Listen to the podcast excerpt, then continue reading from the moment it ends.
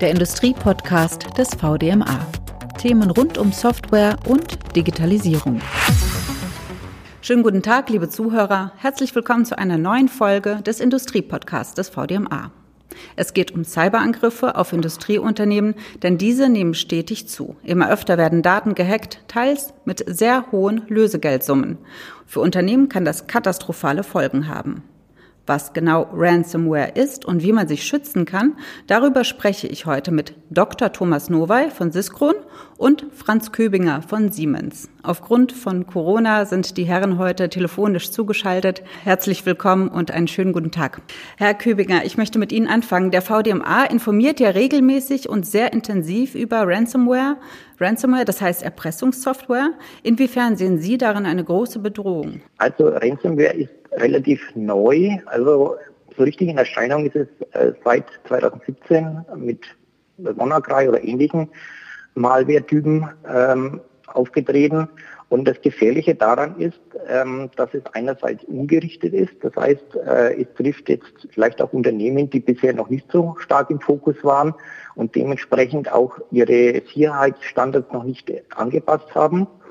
Und zum anderen ähm, es ist auch unmittelbarer. Also ähm, es verschlüsselt Daten und das bedeutet, dass Firmen im, im Falle des Falles dann äh, nicht mehr produzieren können, ihre Kunden nicht mehr beliefern können und äh, dann steht die Produktion. Also das ist direkter als zum Beispiel ein Spionageangriff, wo Daten abgesaugt werden, äh, was aber die Produktion nicht weiter beeinträchtigt und vielleicht noch nicht einmal äh, vom äh, Betroffenen bemerkt wird.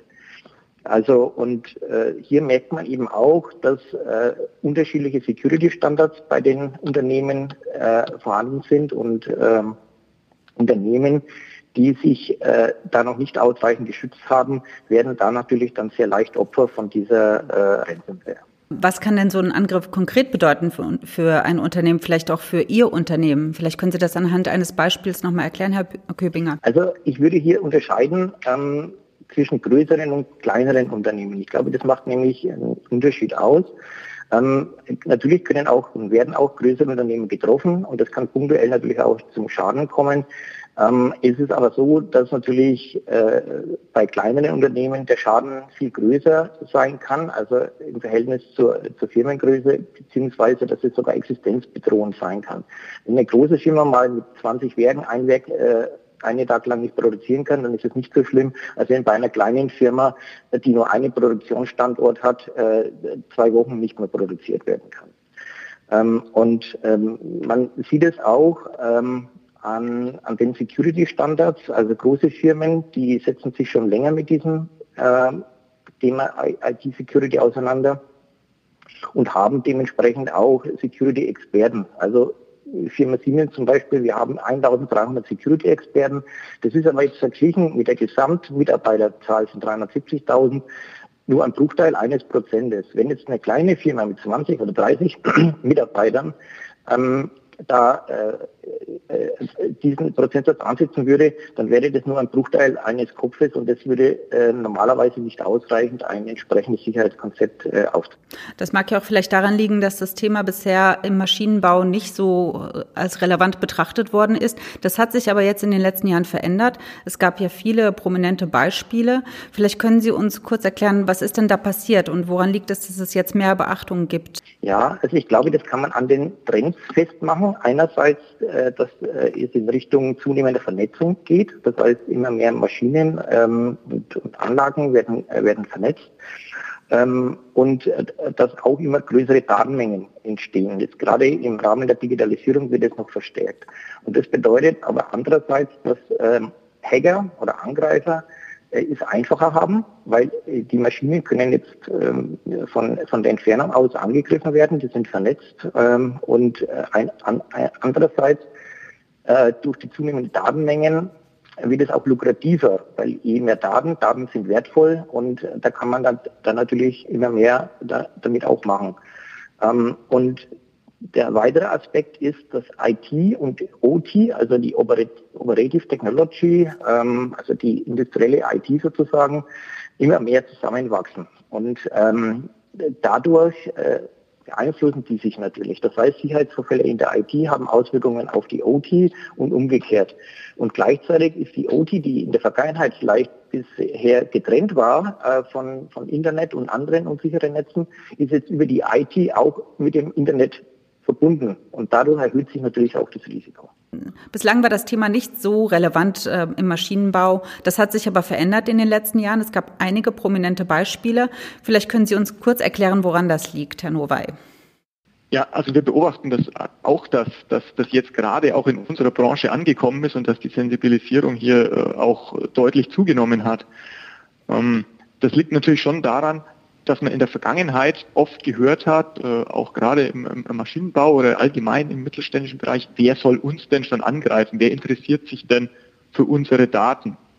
Und das, was jetzt mit der Ransomware aus meiner Sicht so speziell geworden ist, ist, dass wir jetzt hier einfach ein Geschäftsmodell, ein Cybercrime-Geschäftsmodell dahinter haben. Ich kann also Geld mit Daten verdienen, nicht abhängig davon, was die Daten für den Angreifer wert sind, sondern einfach davon, dass ich die Daten nicht mehr zugänglich mache, dass sie verschlüsselt sind und das Unternehmen die Daten nicht mehr nutzen kann, dass ich also einen Produktionsausfall habe. Und damit gilt dieses alte Argument, wer soll sich denn für uns interessieren, so nicht mehr, denn sozusagen jeder, der Geld hat, äh, ist potenziell ein interessantes Opfer. Das ist aus meiner Sicht ein wesentlicher Trend.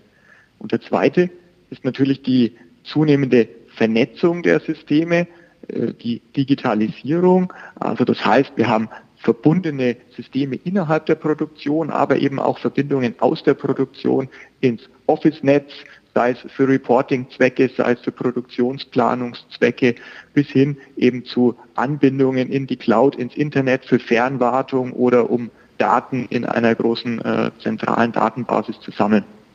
Und diese zwei Trends führen dazu, dass da die Angriffsfläche einfach größer geworden ist. Sie hatten ja auch in unserem Vorgespräch erwähnt, dass Sie, ähm, dass Ihr Unternehmen auch bereits schon mal Opfer eines solchen Angriffs geworden ist. Können Sie uns erklären, wie das ungefähr vonstatten geht? Die Abläufe kann man natürlich beschreiben, denn hier ist es ja auch wichtig, äh, offen zu sein und, und Wissen zu teilen äh, zwischen Unternehmen. Ähm, die Angreifer tauschen sich auch über Techniken aus und über Schwachstellen, die sind öffentlich vorhanden. Deswegen ist es umso wichtiger, dass eben auch auf der Verteidigerseite, äh, auf der Schutzseite darüber gesprochen wird, was man tun kann. Mhm.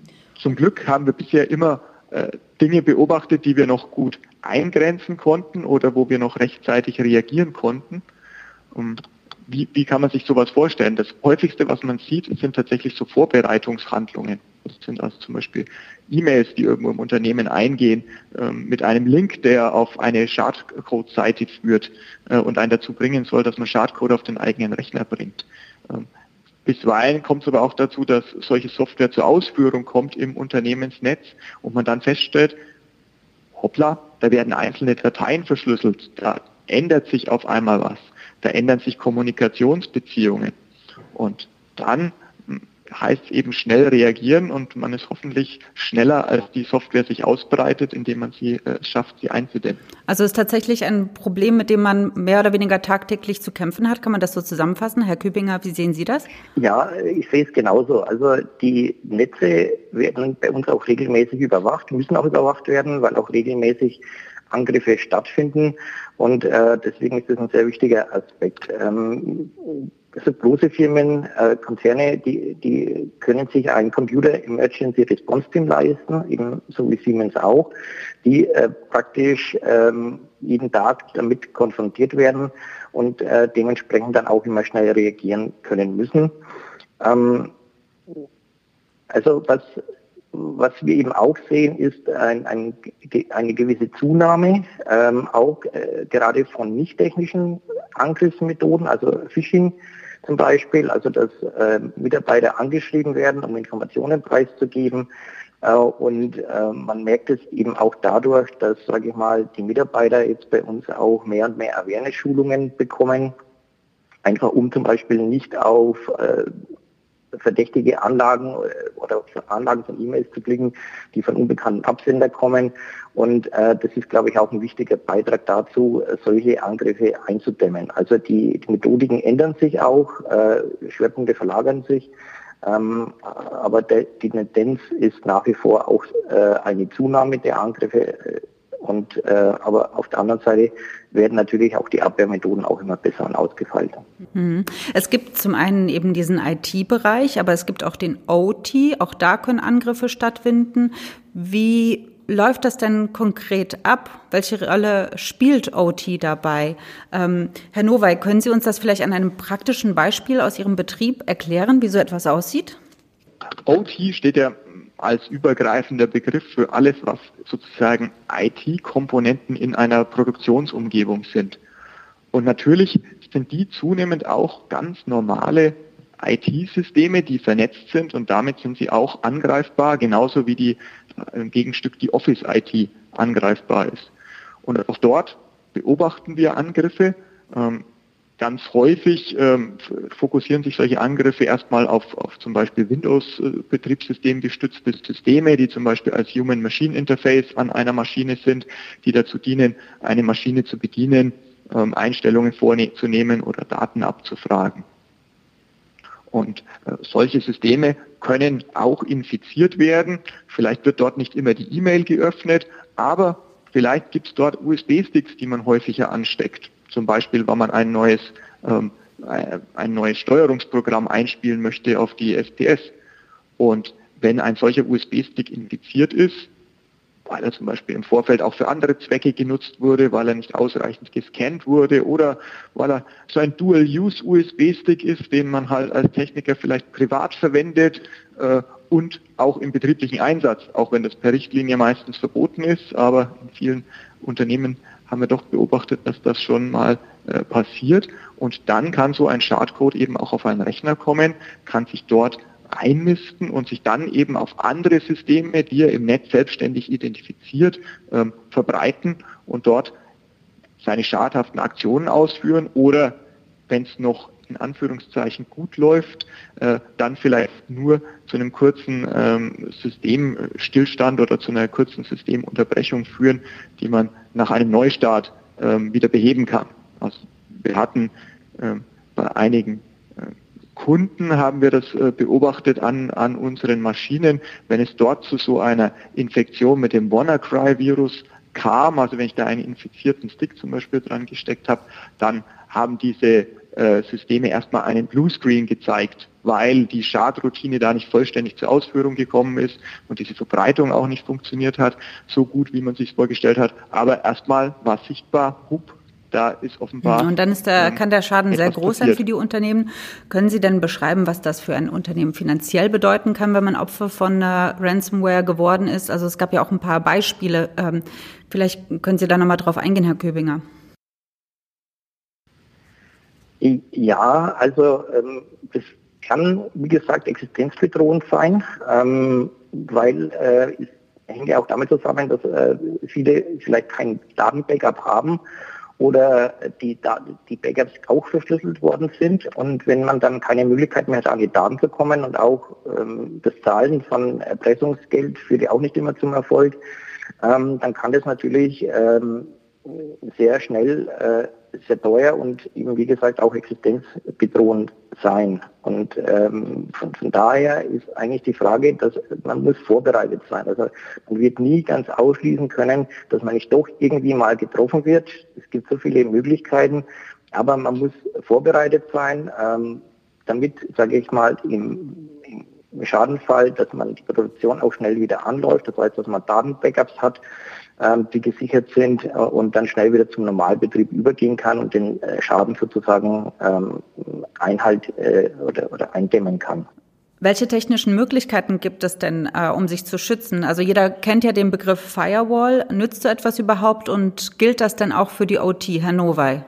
Ja, unserer Ansicht nach bringt eine Firewall in dem Umfeld auf jeden Fall auch etwas, ist eine wichtige Komponente im Sicherheitskonzept mein Team schaut sich immer wieder mal auch bei Kunden Produktionsanlagen an und wir schauen, was gibt es denn dort äh, für Schwachstellen, ja, machen so eine Basisbewertung äh, von der Produktions-IT, um das in Sicherheitssicht zu untersuchen.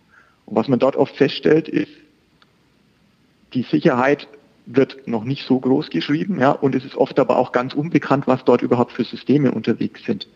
Und das ist für mich immer so ein Schritt, zu wissen, was habe ich da und das dann logisch zusammenzufassen, zu segmentieren. Also das Netzwerk zu segmentieren, meine Assets zu kennen, das Netzwerk zu segmentieren, ist eine wichtige Voraussetzung, dass ich dann mit einer Firewall Übergänge zwischen diesen Netzwerksegmenten kontrollieren und filtern kann.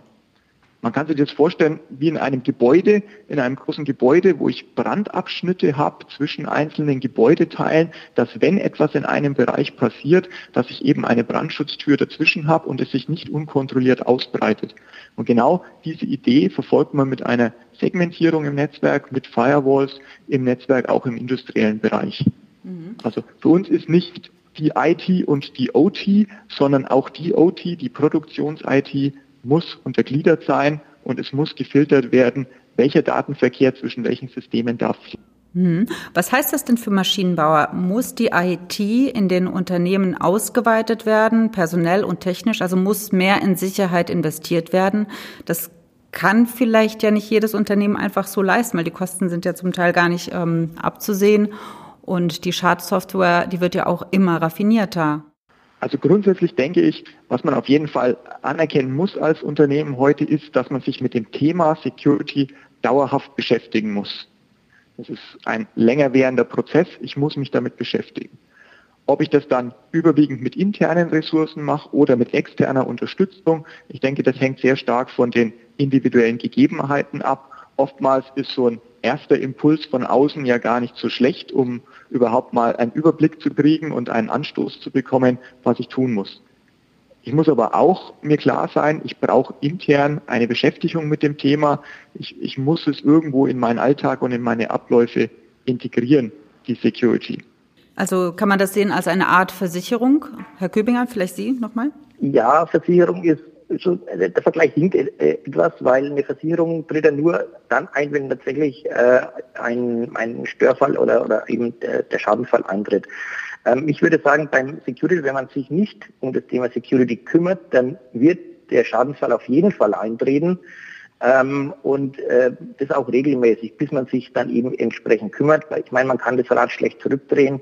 Die Digitalisierung schreitet voran, die Vernetzung äh, schreitet voran. Und dementsprechend sind eben auch diese Cyberrisiken da. Ähm, man muss sich dem stellen, ähm, aber es ist durchaus möglich. Ähm, es gibt Konzepte, äh, die man äh, umsetzen kann, auch, auch im Maschinenbau, im, im OT. Ähm, es ist jetzt kein Fass ohne Boden oder kein Thema, das man äh, nicht schaffen kann.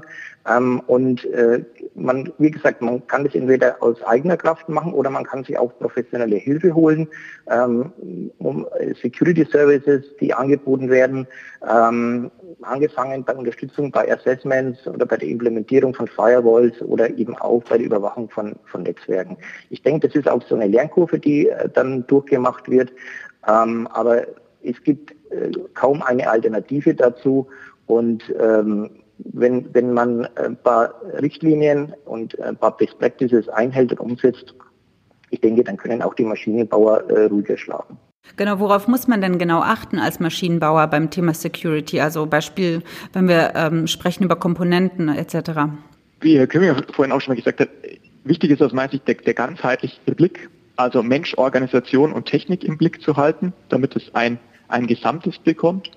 Ähm, es ist wichtig, dass Komponenten über grundlegende Sicherheitsmerkmale verfügen. Das heißt, wenn ich ein Anlagennutzer bin, sollte ich mich da mit meinem Integrator, mit meinem Anbieter austauschen und bis hin auch der Austausch mit den Herstellern dieser Komponenten. Das ist für mich immer ganz wichtig. Ich muss ein Stück weit wissen, was habe ich da, und wie kann ich das Ganze nicht nur einmal sicher bekommen, sondern wie kann ich es auch dauerhaft sicher betreiben? Das ist, glaube ich, die große Herausforderung. Ja, dass man Dinge, die zwar gut gedacht sind, ähm, dann auch dauerhaft in einer Umgebung sicher, stabil betreiben kann. Und so wird für mich immer wichtiger, dieses Thema auch in der Produktion einen stabilen IT-Betrieb zu gewährleisten. Ob das dann eher die klassische IT oder die Automatisierungstechnik oder die Instandhaltung oder ein spezielles Team macht, ähm, das glaube ich kann man individuell organisieren. Aber die Aufgaben sind da und die Aufgaben sollten zugeordnet werden in Zeiten, wo es um den Betrieb geht äh, und nicht erst in Zeiten, wo was passiert ist oder wo man vielleicht einen Verantwortlichen sucht. Herr Kübinger, haben Sie da noch was hinzuzufügen?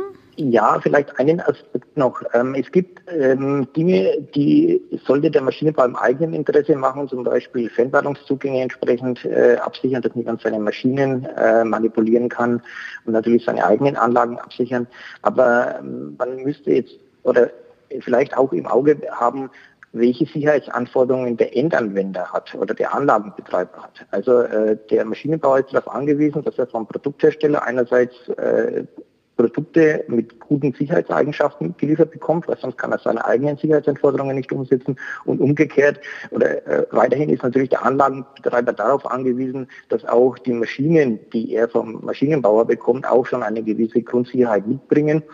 Und äh, diese Integration, was benötigt jetzt der Anlagenbetreiber, um die Maschinen auch in seiner Anlage sicher betreiben zu können, das glaube ich ist ein wichtiger Aspekt.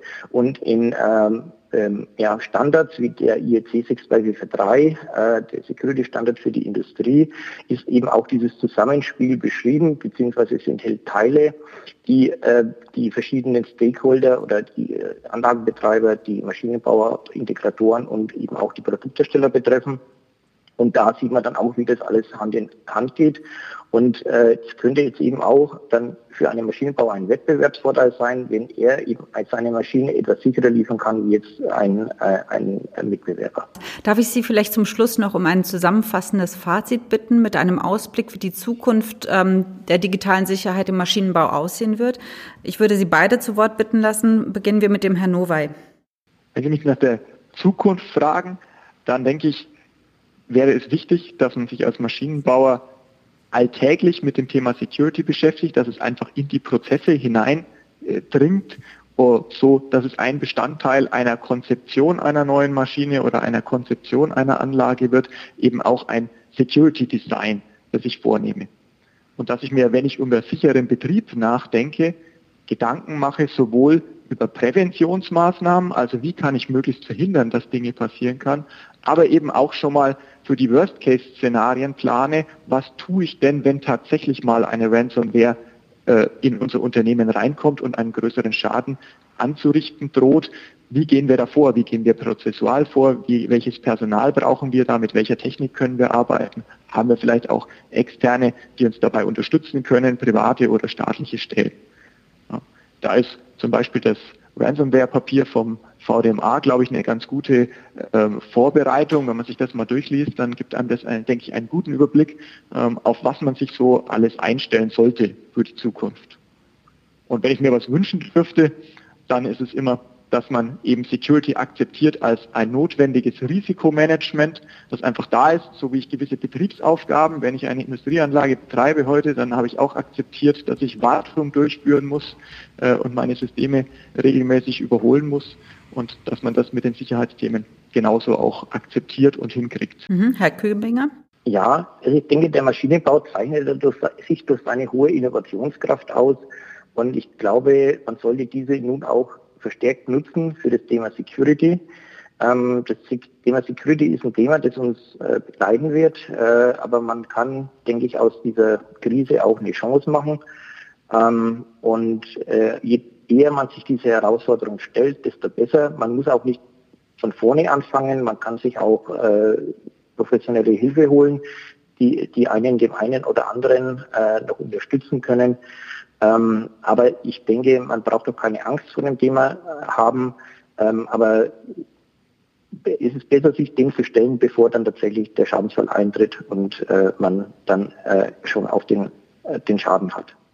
Was muss man denn, ähm, was muss man denn beachten als Unternehmer, wenn man seine Mitarbeiter schulen will? Also das wurde jetzt explizit erwähnt. Was muss da genau informiert, über was müssen die Mitarbeiter da genau informiert werden, Herr Köbinger? Ja, also ähm, es ist wichtig klarzumachen, dass wirklich jeder äh, einen Beitrag leisten muss, nicht nur kann, sondern muss zum Thema Security, weil jeder kann eine Schwachstelle sein. Ähm, wie gesagt, die Angriffsmodelle von, äh, von Angreifern gehen auch in Richtung äh, äh, Phishing oder, oder äh, Social Engineering. Und äh, da ist es eben ganz wichtig, dass Mitarbeiter entsprechend äh, geschult werden, äh, auf was sie achten sollen, dass sie nicht äh, Anhänge von E-Mails äh, unbedacht anklicken, ähm, dass sie keine Informationen äh, preisgeben, äh, die äh, vielleicht äh, eher, eher zurückgehalten werden sollten ähm, und äh, solche Dinge. Und das muss auch regelmäßig äh, stattfinden, ähm, zum Beispiel in, für, für, als verpflichtende Webinare zum Beispiel, die regelmäßig äh, durchgemacht werden müssen. Ähm, aber es zeigt sich, dass der Effekt sehr gut ist.